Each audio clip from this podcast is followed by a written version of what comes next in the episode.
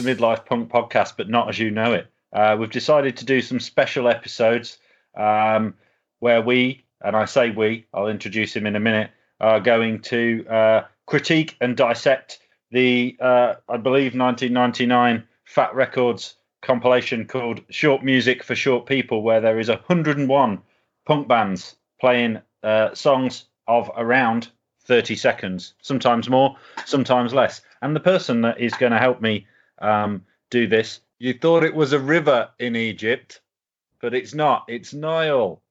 Hooray. Hi. Hello. Hello. What fun. How Also, are we doing? yeah, good. Thank you. Good. How are you? All right, I suppose. Um, looking forward to doing something a bit different with this. Um, I think what we're probably going to do is is try and rattle through 25 songs today, see how we get on, uh, and then we'll do obviously four more of this, uh, and one of them's going to have to have 26 songs in it. Bloody maths. Right. So uh, I think I'll let Niall first discuss uh, how he came across the compilation when he bought it. Um, I think I first came across it. It was that kind of um, sort of. I don't know. Really like to use this so much because it's a bit of a cliche, but the golden era of late '90s kind of punk rock. You know, the whole Fat Records, Epitaph, uh, Asian Man compilations. Um, I think I heard this first back in college, where we just used to bring like a, a load of CDs in and just kind of, you know, plump them on the uh, the old ghetto blaster at the time. Um, but this one, yeah, I thought it was a bit weird at first. I thought it was a bit sort of novelty. Well, I mean, I suppose it is really like 101 different punk bands uh, doing songs. I believe most of these songs were actually requested by Fat Mike. You know, so they wrote the bulk of the the artist wrote the bulk of these tunes for this compilation specifically. Um, but yeah, I think uh, for this one, I did end up buying it. I think it was from Way Ahead Records. I think old Fraz recommended it to me.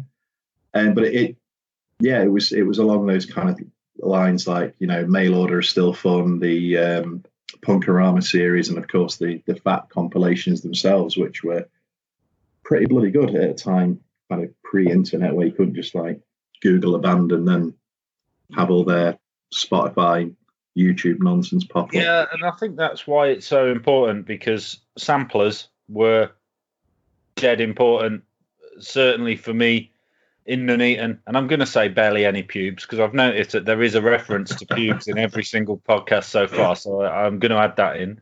Um, but you've got no money, so you spend 10 quid on an album of a band that you've heard a bit of, but not all or. You, you buy a compilation and you get a little taster of loads of band. And like you say, it was pre internet, pre Napster.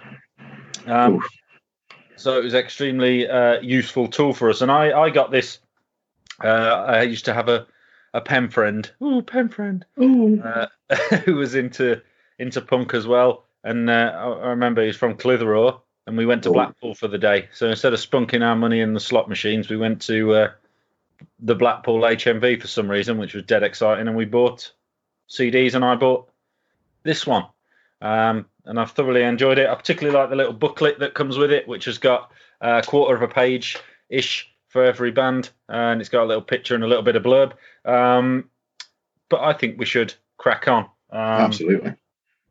we also decided we were going to do a game where basically um, Niall and I have to guess at the start which one of these songs we think the other one will like best, and vice versa. Then we reveal it, and it'll probably tell us something really interesting about our fucking personalities or something. I don't know. And it's also worth noting that this is a uh, critique, it is a discussion, and anything we say is coming from a place of absolute zero musical superiority or or, or knowledge. Um, neither of us have been in a band that's got within a fucking whisker of uh, Fat Records. So um, if we do say anything that may be a bit hurtful, it's probably about the really rich ones, so it don't matter. So sh- shall we do the first two songs, which are Absolutely. uh, Attention Span by the Fizzy Bangers and uh, the Less Than Jake one, which is called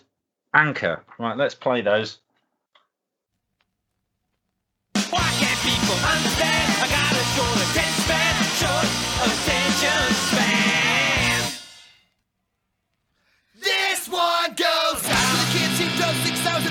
God that missed the show. This one goes out to never the slate of all the how it's been and now it was. Yeah, here's two just sick of the shit but not giving a shit. He's a singing fast with everyone else. This one goes out to another night with no sleep. Cream shine records in games no streets. This one goes out to my by Mike and Tony Austin, John Jeff Perry, Sean and Andre. Here's two just singing the shit but not giving a shit. He's singing fast with everyone else. Thank you. May I start, please? Absolutely. And I'm sorry to any Fizzy Bangers fans out there, but I'm not going to talk about that one. I'm going to talk about the less than Jake one. Okay, I'm calling bullshit on it because I refuse to believe that less than Jake can inspire enough emotion to convince someone that they need to commit Grand Theft Auto and drive for six hours. I'm calling bullshit on that right now. If you went to a Hollywood producer and said, I've got a film about a bunch of punks that steal a car, go on a road trip to get to this, see their favourite band, and the producer would say, Which band is it? And then if I said less than Jake, they'd tell me to get out of their site. Controversial. I mean, yeah, you could probably think of like, oh, I don't know, 20 or 30 bands above less than Jake. I wouldn't, I've, you know, they played in, in our locales a few times, but I've never, I've never been asked. I mean, I enjoy them. I'll listen to them if they're on, but it's, yeah, I'm not a, I'm not a collector of their uh, output. No, and neither am I. And I get it. Like they're, they're, they're, you know, they were a big deal at the time and probably still are. And they're all right. But I don't believe that anyone in the world committed a felony in order to necessitate getting to a less than Jake gig. I just don't think it'd happen. Oh, absolutely not. Absolutely not. Maybe like I don't know. Do they do they have Mars bars in America? Maybe stole a couple of Mars bars and then just hopped in the car and uh, you know drove off. But um, that track itself, I think um, it's a weird one. It's it, it's all right. I just It's- think it's full of lies. I think uh, musically, it feels a lot more like it. It doesn't feel like thirty seconds. It feels like a full song, if that makes sense. Yeah, and I think it's very less than Jakey. They didn't try and break the formula either, which a lot of bands on here have tried to do. Well, absolutely. I mean, they've stuck to the same formula now for pretty much 25, 30 years, and you know, it's uh, it's enabling them to come to places like, you know, Derby, Sheffield, Rugeley. I believe they've played as well. So you know, fair play to them. Where, where did sorry for anyone who's not from Derby? Where did they play in Derby?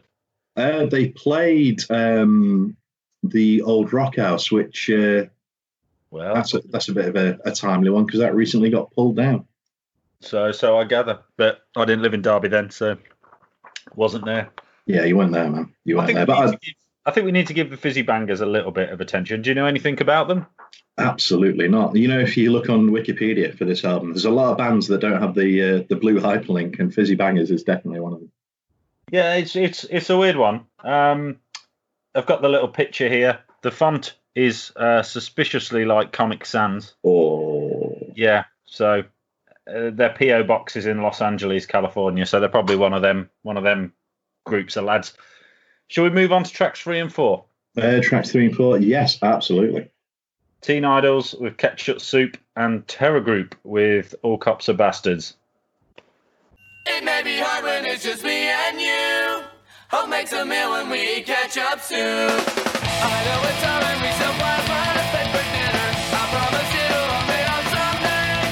It's funny, nobody that sure knows who's running. It may be hard when it's just me and you. Hope makes a meal when we catch up soon. It may be hard when it's just me and you. Hope makes a meal when we catch up soon. Mickey Mouse, Superman,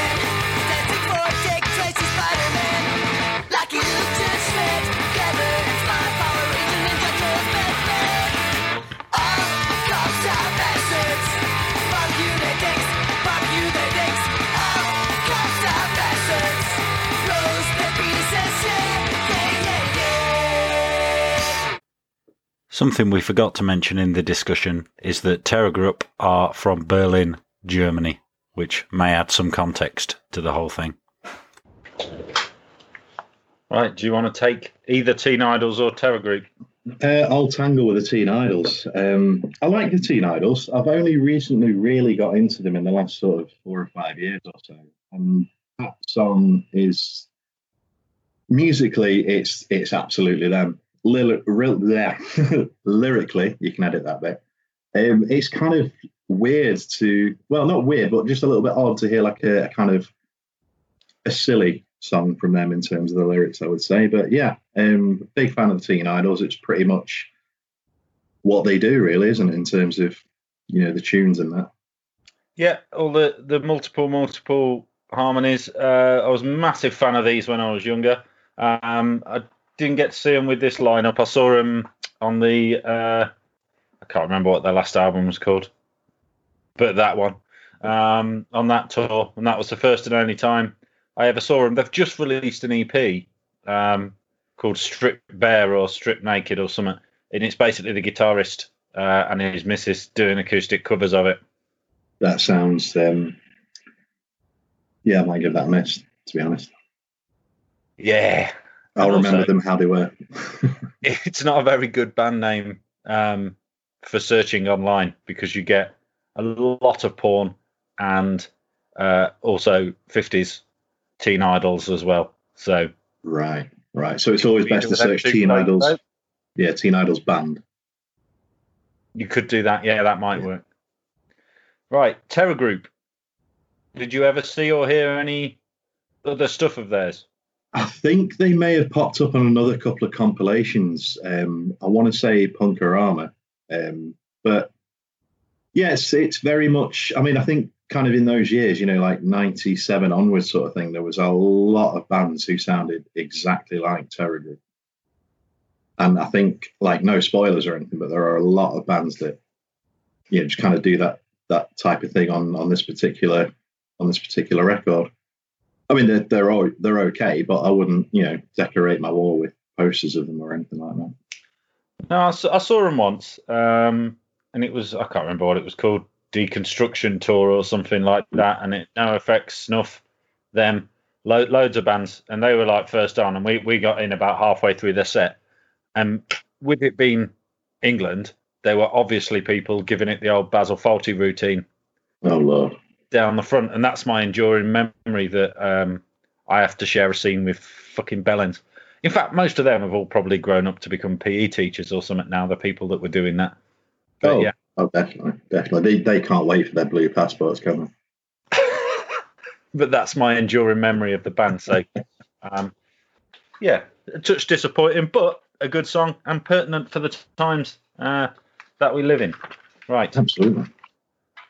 Shall we move on to five and six now, which I believe should have set all this up before, really. Uh, it's, it's good riddance with uh, overcoming learned behaviour, and uh, followed by um, chicks dig it with quit your job.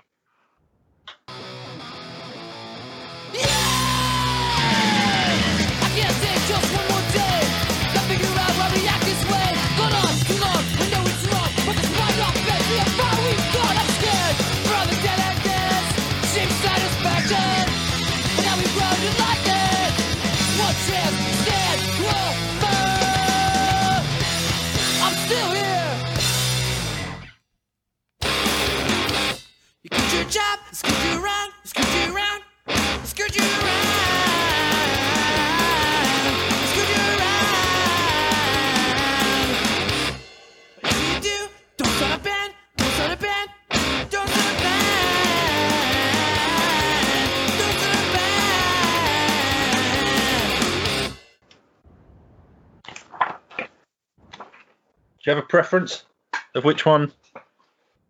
Um, wow. Let's do I- first. yes.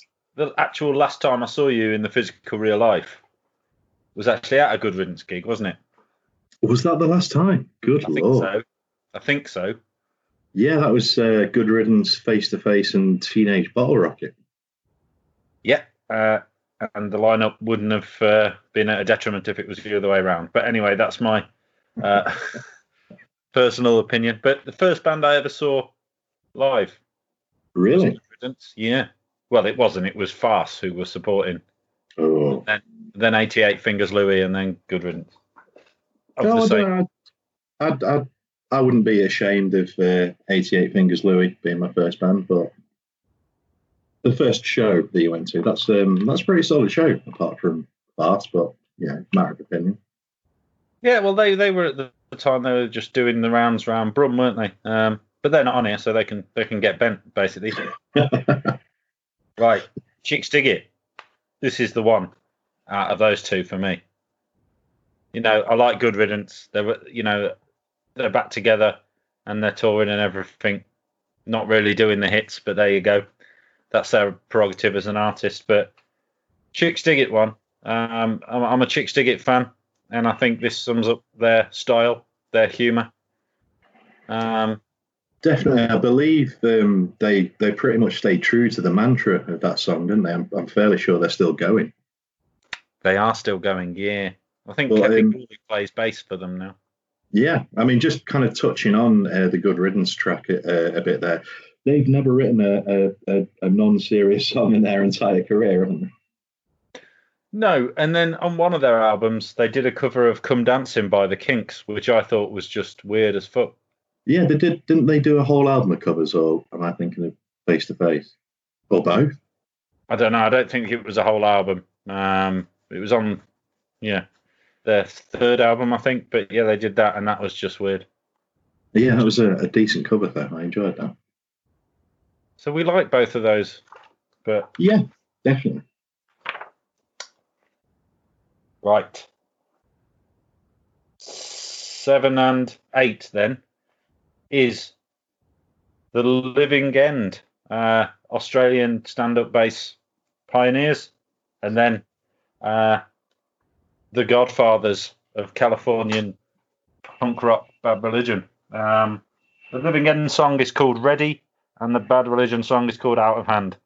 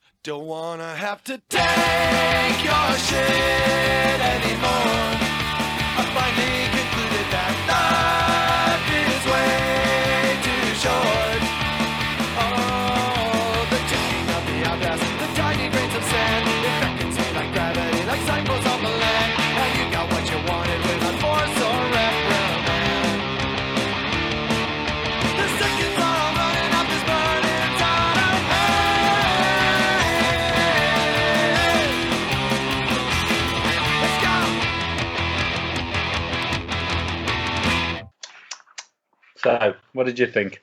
Let's start with the Living End because I've seen them live once. Um, I think they were like sort of tipped as the next big thing, weren't they? Late nineties. Oh, Early- Kerrang loved them. Yeah, yeah. Um, and I've got to be honest, I don't particularly rate them. No, never really been into the whole kind of Billy type thing. Uh, Well, I say Billy. I think I'm only lumping them in with that because they've got a stand-up bass player. But I don't know. They were they were quite the the novelty when they came out. But like like you, I never really bought into that whole kind of thing. Yeah, you know, you see him stand on his fucking bass once, you've seen him doing it a hundred times. You know, it's still very good, I'm sure, and probably still going down under and uh, drinking lots of Fosters and that, but Oh, absolutely. but not for me. But th- that song's all right. It's it's not by no means the shittest song on this album. Right now we go to Bad Religion and potentially unpopular. Um, yeah, I would say unpopular opinion. First of all, they uh, they broke the rules on this one. I believe that track runs for 39 seconds instead of the allotted 30 or under. it does. Uh, and I've never really bought into Bad Religion. There, I said it. No, I'm the saying thank fuck for that. You know, I get how important they were, but it's just like Jesus, crack a smile, mate.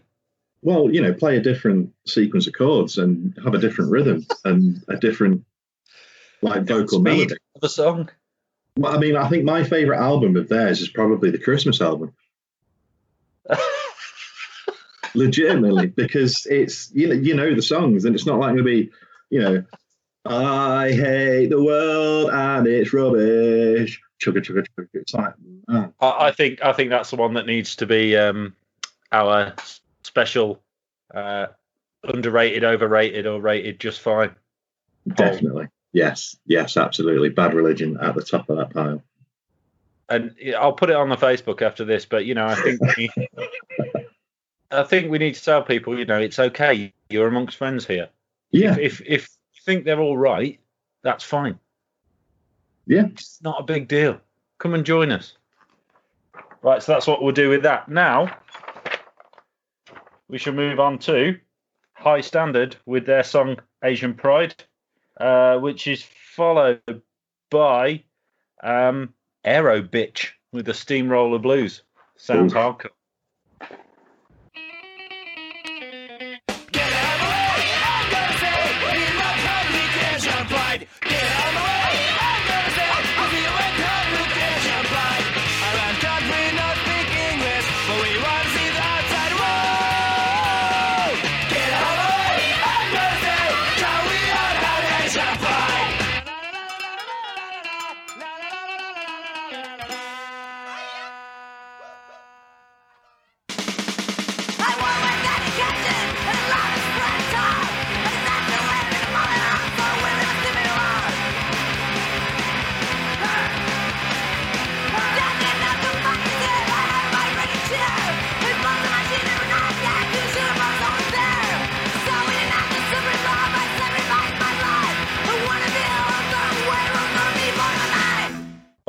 Hi-Standard.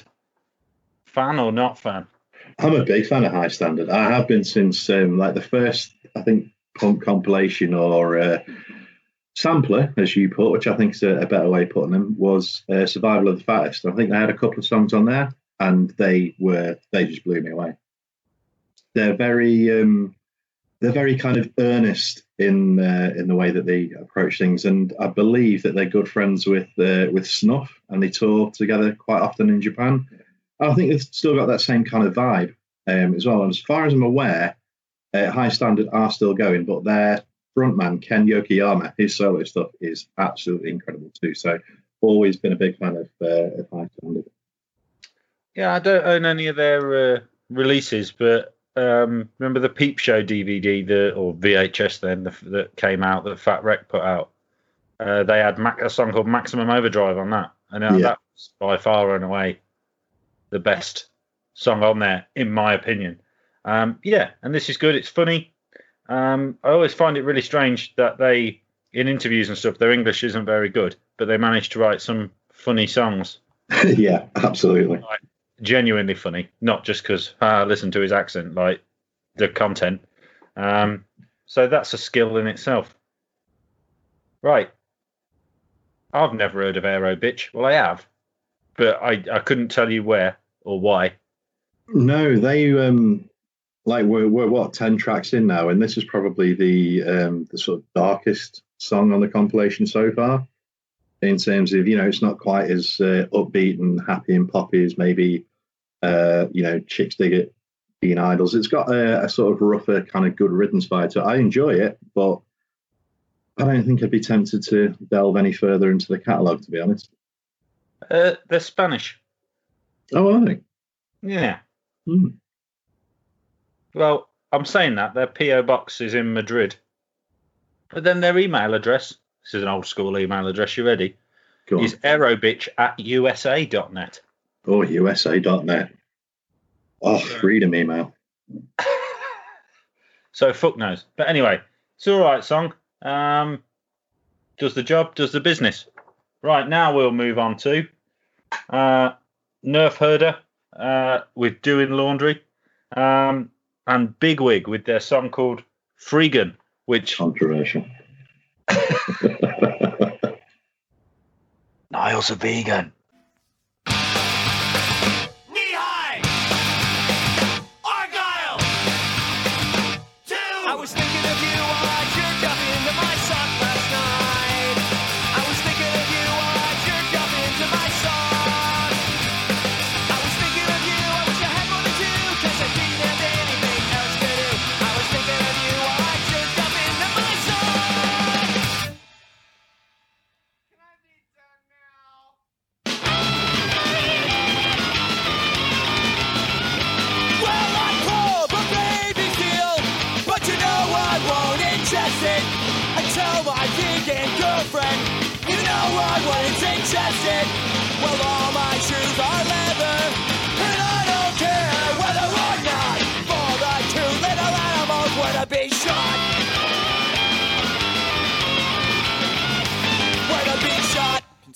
Someone else. Stop preaching about animals.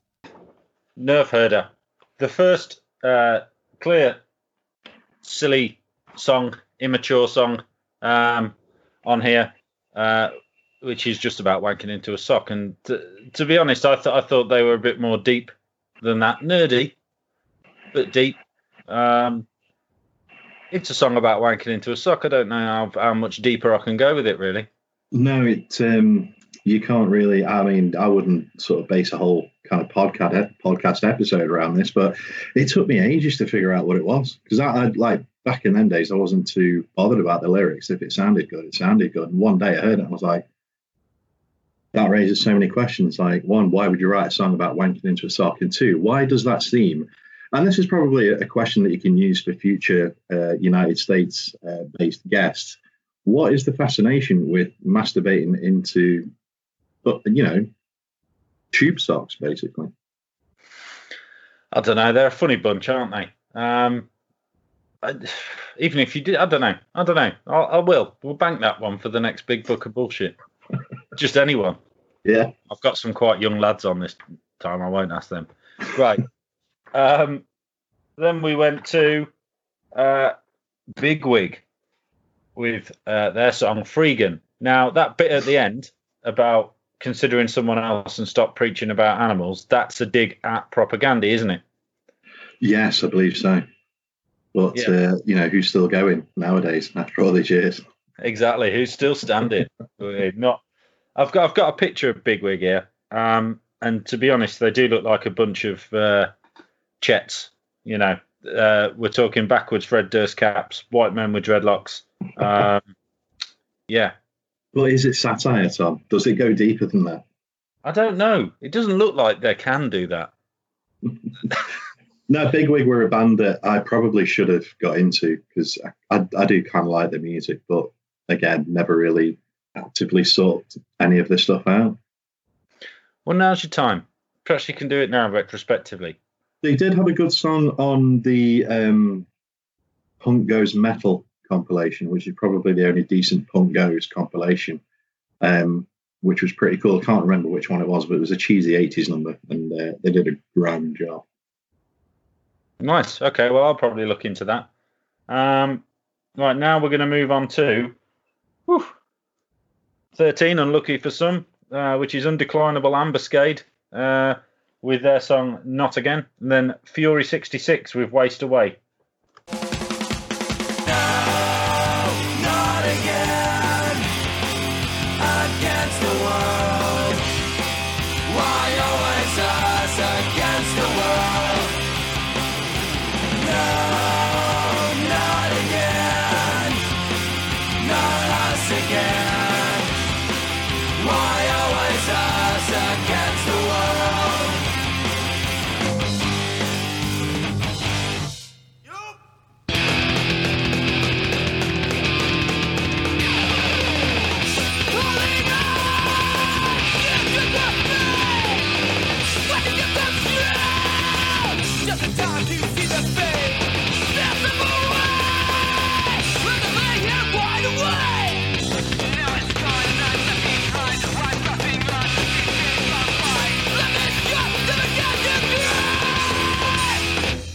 Right. Let's do Undeclinable Ambuscade, who I know became just Undeclinable, probably uh, uh, a nifty move there because it's not a very good name for a band, really, is it?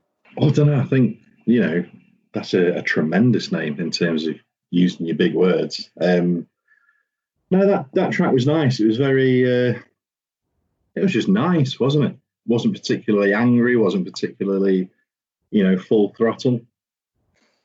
No, um, I think it was on the US release of Punk-O-Rama 3 because it was slightly different. They had a song on there uh, called Seven Years Ago. Uh, and it, it, it was a very sad love song about the end of a relationship, but it felt like it went on for fucking seven years. Oh, good lord! It, it was long, man. And yeah, if I don't know. I'm not them, but if I was trying to sell my band to a bunch of punks with the attention span of a fucking gnat, that's not the one I'd put on there. No, absolutely not. Definitely not. No. Right, Fury 66. Never fucking heard of them. Apart from Uh, this, Uh, apparently, Russ Rankin is in that band. Russ Rankin of, uh, of Good Riddance fame, uh, which I looked up on uh, on Tinterwebs earlier. I mean, it was fine. It was pretty much Good Riddance B side type he's, material. he's not in him. He's not in them on this in this incarnation. Oh, I see. I see. But yeah, that that was again. That was yeah, just thirty seconds. You know, sub thirty seconds of just angriness. Yeah, living up to the Fury in the old name. Well, yeah. Uh, again, looks like they're uh, Americans, judging by the old PO box. Right, let's uh, listen to uh, which one's next? The Ataris, um, with the radio still sucks, um, and then we'll go Unwritten Law, Armageddon sing along. Again, very pertinent. really fucking sick.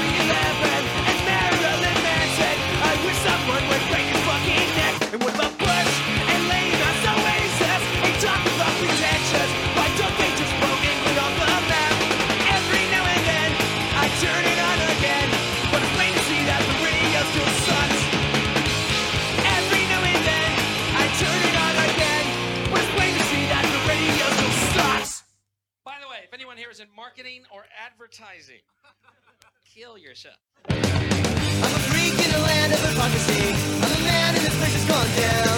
I'm a girl and the world wants inside of me and no one's left around. I'm a Jew of the few left by Germany. And I'm the leader of the Ku Klux Klan. And I'm as black as a panther in the jungle and there's no one left around. Cause the place is going down. I'm a geek world freak show wannabe. So just leave me be. I'm a freak, so give me a lobotomy. Lock me up and throw away the key. Shall we go? Let's start positive. I really enjoyed that Unwritten Law song. Yeah, I mean, that was what, 21 years ago, and it's still very relevant in this bizarre time and space we call 2020, I think. Yeah, I mean, I'll I'll cover this a bit later on. I had it for another one, but this this um, w- we'd hark back to some of the problems that these bands are bitching about on on this compilation. Let's take uh, your mates in Bigwig, you know, um, having little rows over who's vegan and not. It's like who gives a fuck now? Jesus Christ, there's you know, the 1999. What a time! What a time to be alive. Pre 9/11, pre George Bush, and and and punk bands using a a compilation to have digs about each other's diet. Fucking hell. Right now. now. The Ataris and this song. Well, I feel that if we're going to put bad religion on a popular, unpopular opinion panel, I think we should do the same with Ataris. But I think I'm probably going to be the only one in the four camp for the Ataris. You certainly are sat around. no, I mean I enjoyed their first sort of three or four albums, and then they came out and did Boys of Summer, which admittedly is still an absolute banger, but it all went downhill after that. I mean, I saw that was the last gig I saw actually, Kris Roe in a little pub in uh, in Sheffield in January, and um, I'd heard loads of things about he was a terrible person, he was a big old meanie and stuff like that, but an incredibly pleasant gentleman, and uh, yeah, I liked his. Uh, his early bangers, like for example, um, you know this uh, this number they've just done, and you know tunes like "High School Football Still Rules." yeah, well, Um, they. I, I saw them at the what was the Coliseum in Coventry, and they played that song, that exact song, about four times, and they thought they were fucking hilarious. Look, it says "Let's blow England off the map." no, let's laugh at Oasis. None of us like Oasis, mate. So this is a this is a personal thing for you, Tom. Yeah, um, well, no, it's annoying because like, oh, let's do the same song four times because it says "blow England off the map." You need to understand that we're we're not Americans. You're like, we don't get driven out of our communities for criticizing our country and threatening to blow and blow another one off the map. It's just fucking annoying. And you know, I would go as far to say we we don't mind wearing masks or being told to wear masks, but that's another story for another podcast, I think. It is. It is. Um, but yeah, so they, they got on my tits. Um, thought that song's really funny. It, it's not thinking that we'd all boo them for slagging off Oasis, and everyone's like, no, we all fucking think Oasis are wank, mate. Play another song, not that one again, for the love of fucking Christ. Anyway, and relax. That was uh, numbers 15 and 16. So we'll go 17 and 18, which is uh, AFI and Dillinger 4. Do you want to have a hazard a guess at what this AFI song is called? Oh, it's something wanky, isn't it? It's got a stupid wanky title. Uh, something wanky was on their uh, their first album. Oh, was it? When they were good. Right, the AFI song is called Hearts Frozen. Still, fuck. Hearts Frozen, soil sod once more by the spring of rage, despair and hopelessness. Which is nicely contrasted with Dillinger 4, farts are jazz to assholes.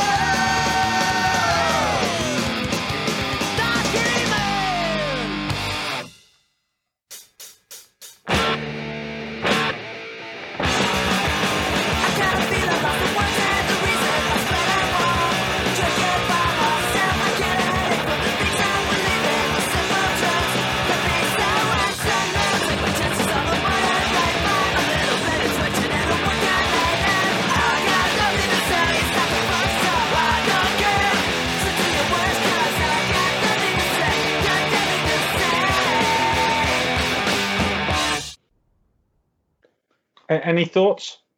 Well, on the, uh, I, I told you uh, earlier on that I'd made uh, a little, you know, a few notes on these tracks and stuff as I did my, uh, I waded through a whole 10 minutes of research uh, for this episode. And for, for number 17, I put, fuck AFI. That is all. I cannot stand AFI. Every single punk rocker I know are like, oh yeah, but like the first two albums are really cool. I saw it. I, I paid money to go and see AFI. Actually, that's not strictly true. AFI were playing, I think it was Rock City, with Sick of It All supporting. And I really wanted to see Sick of It All. And I watched Sick of It All and I left after Sick of It All because fuck AFI. I cannot stand that. Absolute. Oh, no, look what you've done. I was going to say I'm not really a fan, uh, but I think you've you've um, pipped me there. yeah, I'm not really a fan too. No. Uh, but that that song was okay. I yeah, guess. and I like how they've done a bit of. Well, I hope it's fucking uh, self-deprecation um, with the title uh, being very emo and long and serious and sad. Um, I hope that was deliberate and that's not serious. Right, Dillinger Four, farts are jazz to assholes. Let's talk about them. You strike me as a Dillinger Four liker. yes, absolutely. Um, they're a tumultuous mess. I think is the best way to describe them. Um, I'm I'm actually friends with with fifty percent of Dillinger Four on Facebook, and they like they've got such this this this kind of such a, a cult following in punk rock. You know, they're this, these legendary um, party animals, and they just play wild punk rock, and you know they couldn't be more different in real life. I really really like uh, D4 because I think they got influenced by um, you know the likes of Leatherface and, and and bands like that, and really took that to America. And um, yeah, I think I'm waffling on a bit too much about my love No, for you're not. D4. You're not because um, that's what I was trying to think of a way to say that they're, they're, they're part of like a breed of band, not quite Husker Du, and obviously not from Sunderland, so not Leatherface, but well, yeah, that, that that kind of melodic but sort of I don't know dirty sounding rather than the usual like the queer screeching weasel when you think of melodic punk. yeah, yeah. They- I think um, their genre, if you were going to pigeonhole it, would probably be if you if you said like Midwest punk to anybody, they'd probably think of you know, bands like D4, Off with Their Heads, that kind of thing. That's a very good analogy of D4 there. And in the booklet, there's a picture of the bass player's very strange ass. I'll I'll, I'll put that on the Facebook when we do. You see that? Oh, good lord, I wish I hadn't. Yeah, very strange. Right, well, let's moving swiftly on. Uh, we got another ep- effort from uh, some Japanese uh, spread with their song Surf City, and then uh, Swinging Utters Back to You. So we'll do them too.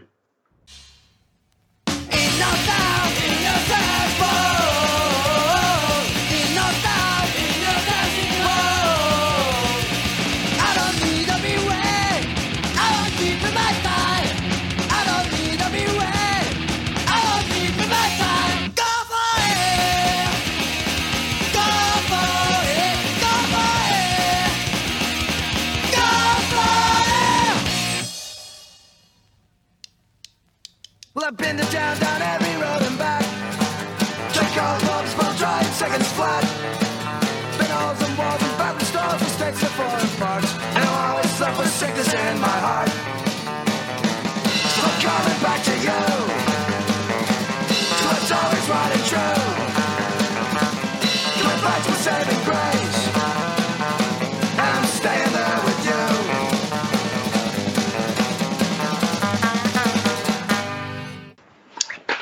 Right, again, Spread, not a band I'm particularly familiar with. When I say not particularly, I've never heard another note from their gobs apart from that. No, that was. Um, I mean, I, I don't mean them. I don't. I don't mean to be like mean to them or anything. But to me, it's a decent song. But it sounded like it was almost a bit karaoke-ish. You know, it was. It was uh, a Japanese band that obviously listened to a lot of. You know, I would say more English punk rock and decided you know they'll have a red hot crack at it themselves. It wasn't awful. It, it wasn't you know genre defining either. Generic, I thought, Yeah, Good. that's the word. but generic. Right, now we'll go. Uh, let's discuss the Swinging Utters. Um, n- I've never got them. Really? No, my brother's bang into them, always has been, loads of my mates. But I, I just don't. I don't know. Am I not a pirate enough? I don't think I know. No, if they were if they were another pigeonholed genre, they'd be cowpunk. Yeah, like country. But Avail are like that, and Avail are good. Not Yeah. saying your nutters aren't good, because I know it's subjective. But I, I just don't. I've seen them a couple of times, and I could just never, never get my head around it. I mean, I've got a couple of their uh, I got a couple of their vinyls, but I don't really spin them that often. I have to be in a specific mood for a bit of uh, swinging as cowpunk. But that um, that comparison with uh, with Avail, that's interesting. I'll have to uh, I'll have to give them all a spin later on. Yeah, I, know loads of people like them, and they're like one of the classic fat bands. But yeah, not not for me. And look, anything that you hear on this, um, don't take it as gospel. Get on the old Facebook page, the Midlife Punk Podcast Facebook page, and and tell us we're talking bullshit. Let's have a let's have a discussion about it. Right, we're rattling through these now. Rattling. I know, I know. Um, right now we've got the Bar Feeders with the Outhouse of Doom, closely followed by uh, UK Turnip Crunchers, Citizen Fish uh, with Alienation. So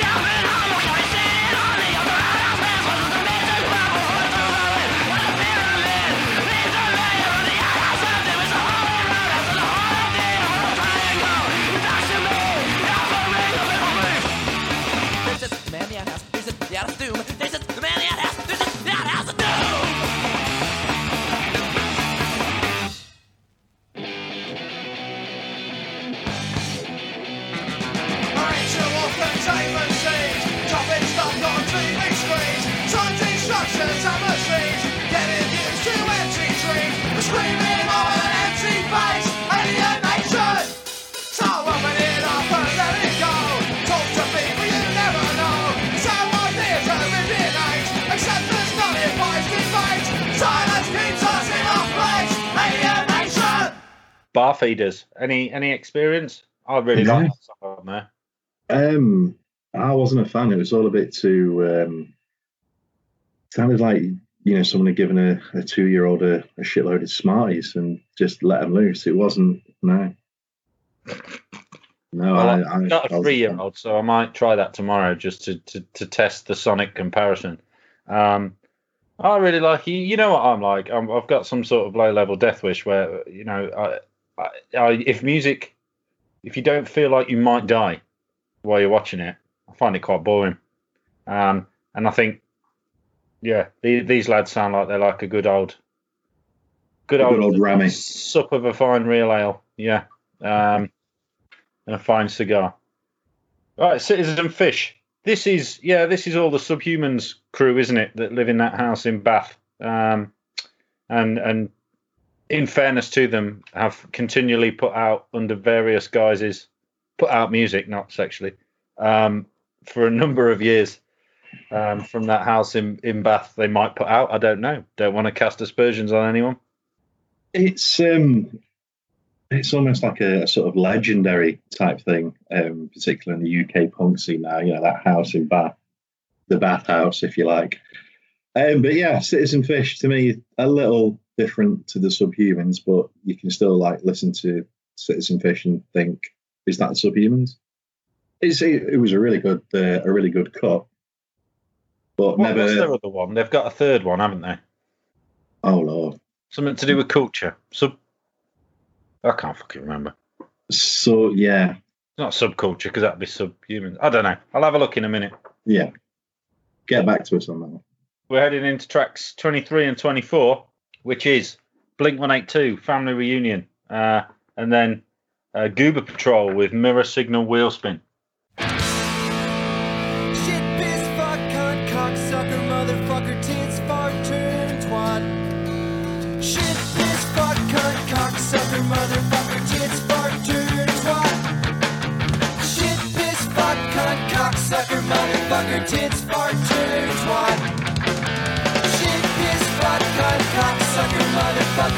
Motherfucker, tits, fart, turn, twat. I fucked your mom. I wanna suck my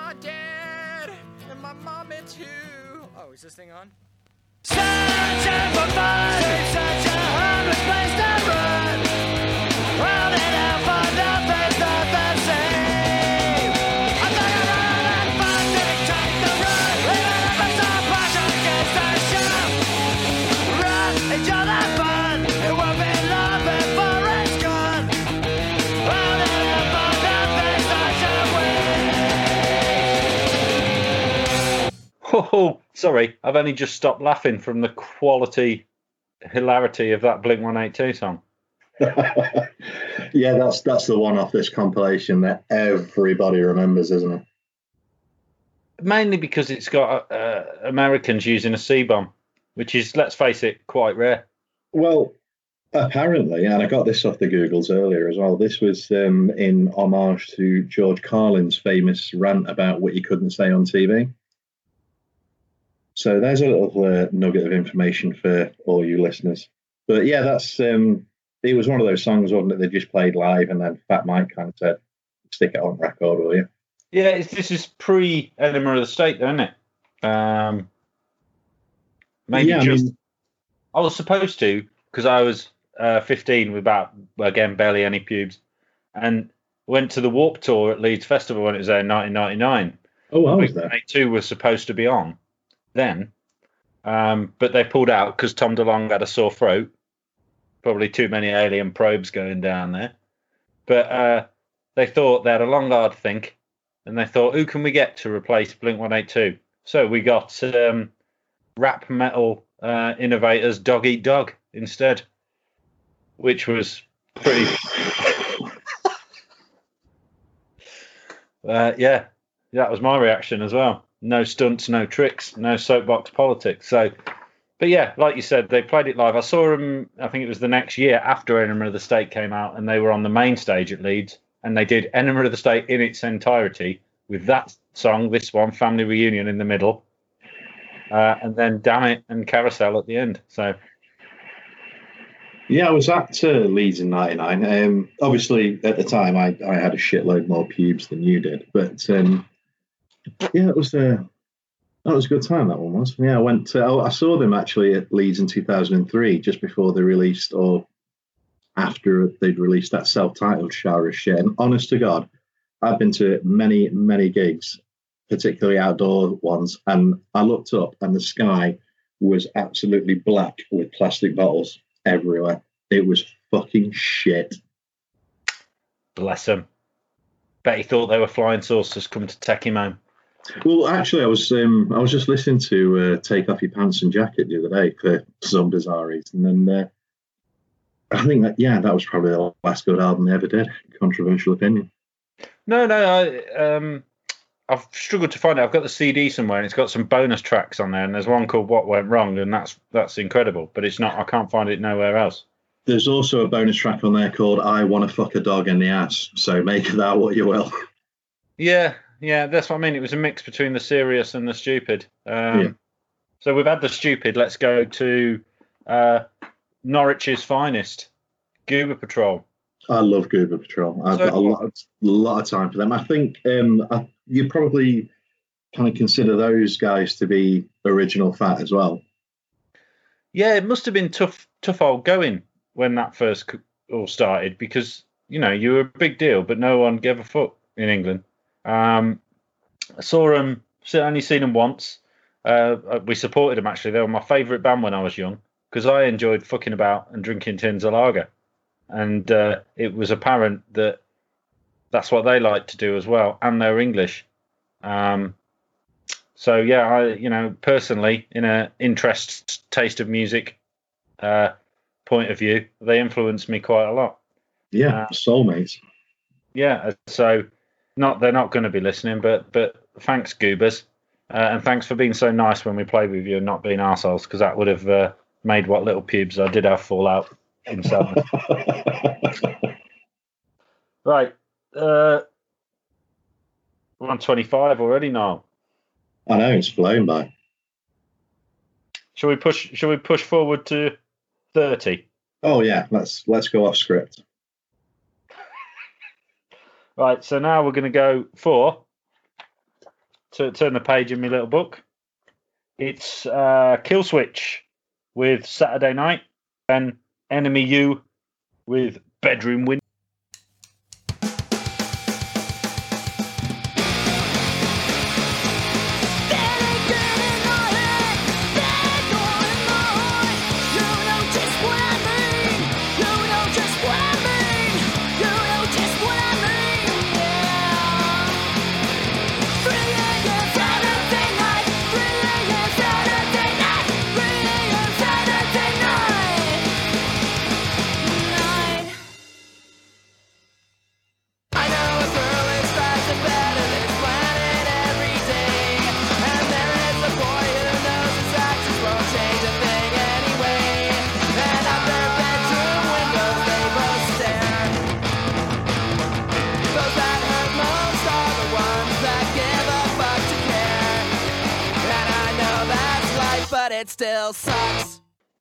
Kill Switch, then. Not to be confused with Kill Switch Engage. Yeah, and what was the title of the song again? Sorry. Saturday Night. Yeah, imagine that a kill switch engage cover of Wheatfield Saturday night. That would be brilliant. But no, that um, that was quite pleasant. Actually, it was uh, sort of standard fare. Like I've never heard anything sort of since then. I think they were probably overtaken by uh, kill switch engage, but um, yeah, it wasn't awful. Not awful. Um, the old three chaps and a lady combo there. Uh, Enemy You. Don't know a lot about them particularly. I think they were Um, sort of quite big in the early. Well, I say quite big. They played Birmingham a lot in the early 2000s when I lived there, but there was always a little bit of hype around them. But I think, I believe from my uh, extensive Google research earlier, they uh, the lead singer sadly uh, took his own life a few years ago, and they've uh, yeah they've not done anything or really been heard of since. Oh shit! I didn't know that. Bummed me out a bit now. Fair enough. Right, let's let's uh, cheer things up a bit with um. Oh fuck! No use for a name. uh, and then and then uh, Green Day, whoever they are. Hello, this is Sarah Fisher. Please wait on the line. There's so many things I'd like to say, but you're busy all the time. She gives us numbers, sends us posters, time with a smile, and you know that she'll be there from 10 to 5. Hello, this is Sarah Fisher, yeah.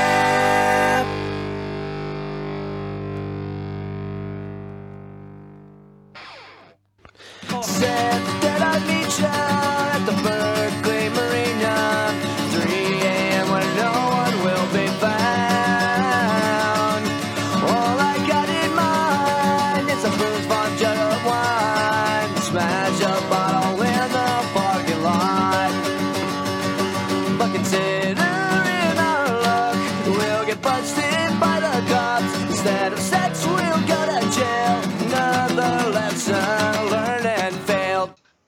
Right, so no use for a name with Sarah Fisher uh, and Green Day with the Ballad of Wilhelm Fink.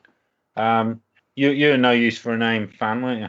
Yes, absolutely, big fan. I think the first I heard of them again was on the uh, Survival of the Fattest sampler with uh, Justified Black Eye, and I remember a few years ago, like just absolutely rinsing their whole back catalogue one summer, and uh, I can't remember if that story had a particularly happy ending, but yeah, um, not heard much from them since. Yeah, I, uh, I I'm not saying they're not good, but they're just not my thing. Um, bit too serious, you know. Not quite angry. Angry at Oh. themselves. Yeah, they did have a, a few angry bangers. Um, but yeah, I get I get what you mean when uh, when Tony kind of went into that whole acoustic thing with Joey Cape from Lagwagon, and it sort of kind of went a bit, yeah, more pop than punk, I guess. Yeah, obviously Tony's no longer with us. Um, right. So then Green Day. Um, a lot of people, have, uh, when I've spoken about this compilation in the past, have said that- Green Day have been idle and not and not contributing a proper song, but they're probably busy. This was um, between Nimrod and Warning, wasn't it? So uh, superstardom was beckoning, and I thought it was a bold and savvy move to go back to the basic pop roots of what they do. Green Day though, um, they still provoke so much discussion, particularly on you know Facebook comments and threads where it's just a, an insult, isn't it? Well, you like Nimrod, or well, Warning's your favorite album. Um, You say it's Green an Day. insult. It's an insult that Joe Atom uh, gives to me, saying because I got Nick because I bought Nimrod on on special edition vinyl because it means a lot to me, and then he says I like Warning, which I don't. Nobody likes Warning. Nobody should like Warning, but they're, they're uh, probably, I would go as far as to say, one of the most polarizing bands in, in punk rock. You know, they, the the first few things they did on Lookout, then obviously Dookie came along, uh, Insomniac, and that was at the point where I was like, that's, you know, for me personally, they they've peaked. American Idiot, obviously, multi-million seller. Um, the title track uh, as everybody knows, was ripped off of um, Double Whiskey Coke No Ice by Dillinger Four, and they refused to acknowledge that since. But yeah, it's interesting now to see how many punks, like particularly um, of kind of our generation, are still banging on about Green Day, and a lot of people are incredibly bitter that they've, you know, air quotes, sold out and and all this sort of thing. But you know, you You can't. remember, you got to remember at the time when they were, well, they didn't get to play Gilman Street when Tim Yohannan was around because he didn't think they were a, a punk band. Yeah, that's true. I mean, So it's always been it's always been the same same old story. Yeah, and and the punks that kind of stayed, you know, with the the whole Gilman Street scene, just uh, to me anyway, kind of seemed increasingly bitter as the years went on to, you know, towards Green Day's kind of success. But it never stopped them from asking Green Day or Billie Joe in particular for for handouts to keep Gilman Street going when they were going through hard times. So I don't know. It's interesting. The whole history of like them, Rancid, and Operation Ivy in particular is is worth reading up on. There's a documentary called uh, "Turn It Around: Story of East Bay Punk on Prime." I think you would get a kick out of that now. Yeah, I've um, I've been going through the uh, documentaries on there in lockdown. Um, I, I didn't catch that one though, so I'll definitely give that a look later on. Yeah, it's yeah, it's not free, but it's two and a half hours, so it's worth a fiver. Definitely. Uh, so we got 29 and 30. So we go all the way to the west coast uh, with uh, the Mr. T experience. No, we don't. First of all, we go all the way along the A52 to Nottingham for the Consumed uh, with Del Razor Part 3 Del on Earth. Uh, and then we go to the west coast with Told You Once by Mr. T experience. Del's alright with me when I work with him for free. He stops me lying on my lazy head in bed. Del does sandwiches and flavoured packs of crisps. Does alright, you see. Just he doesn't pay enough money. Ah, alright with me. Del's alright with me.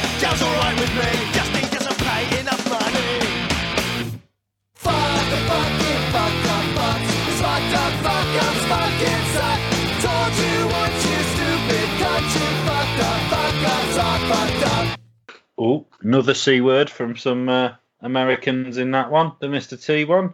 Um, blacklisted. Yeah, I bet, I bet they thought they were well hard doing that. Right.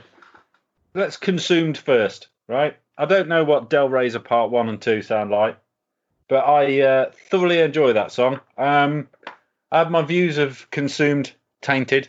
Um, I knew they were Oh. English, um, but I didn't know they was from uh, Nottingham. And then my old band Effervescent, well old band, supported them, and they turned up late to the gig. It was fairly obvious they didn't want to be there. Didn't play any of the songs that anyone knew, and then I think they disbanded not long after. But then I saw them in Derby supporting Teenage Bottle Rocket. I was there also. Yeah, and they were super sound. I was outside having a chat with them, and uh, they played all the hits, including "Twat Called Morris," which I think was the song that they regretted writing. And I think they played this song as well. So yeah, they know which side their bread's buttered on these days. But yeah, good good shit from those. From Yeah, those. and um, I believe yeah, their their bass player's got probably the best name in punk rock, old uh, Wesley Wastley. I uh, I saw them as you say at that Teenage Bottle Rocket gig, and they were really fucking good there. I also saw them in Huddersfield of all places, uh, supporting Snuff, and that's probably one of the best gigs that I've ever been to. They uh, they were really kind of back on form, but I think back in the day because they were sorry Goober Patrol, but they were probably the biggest um, British band signed to Fat at the time. You know, with the whole Tony Hawk Pro Skater um, yeah, soundtrack thing. Uh, I think yeah, they just they just went a bit dickheadish, didn't they? I think I think they just I don't know because they never like they didn't do any of the big tours, did they? They were big, but they weren't everywhere. Yeah. Uh, I'm still a goober at heart. Right. Let's let's talk Mr. T experience. Um, I hmm, never really like. I'm I'm aware of them, but again, I'd never. I wouldn't even rip one of their CDs. They're just not really my bag. I think aren't they sort of generally more ska than? Uh, No, no, no, no. No, you got the wrong end of the stick. They're um like pop punk, like Ramones core, mates with the queers and that. really? I was Yeah, I think I think as a you'd ska really like He's he's like a super good songwriter and one of the best lyricists in the world. May, Well, I, uh, may I recommend the album Love Is Dead? Love is dead. I'll make a note of that. Yeah, it's uh, yeah, really good. Dr. Frank is uh, one of the best songwriters. That you know, I, I'm not mad keen on him. Again, it's all a bit lovey-dovey, but but the songs are faultless and it's like pop, pop. Yeah, I'll, uh, I'll give them another shot. Right now, we've been at this for an hour and a quarter. We're up to song number thirty, and then we've dispatched plenty of wisdom for this evening. And controversy, I feel. And controversy. So what I'll probably do is we'll knock it on the head now. We'll say goodbyes in a minute, edit it all together, see how long it is, and see how many more of these we have to do. So thanks for your time, now. Some red hot pube talk there, um, and we're almost a third of the way through um, short music for short people. I don't know when I'm going to put the episode out yet. Um, I've, I'm getting the painters in in a couple of weeks. Not a Is you. that you? Oh, okay. So I'm going to have to pack everything down. So I'm banking a few episodes, which I'll edit together during uh, that time. So yeah. thank you for your time. No, thank you for having me. And this is, I think, this is a lesson for everyone. If you put sensible questions into the big book of bullshit, you could end up here talking shit And- about pubes. And as a, a, a top fan of the page as well. Top Yeah. fan of the Facebook page. All right, so thank you, Niall. Uh, thanks for listening. Listen to the other ones, uh, and um, don't sue us if we've said something that you don't like. Just just come on Facebook and uh, talk to us like a man or woman. See ya. Bye.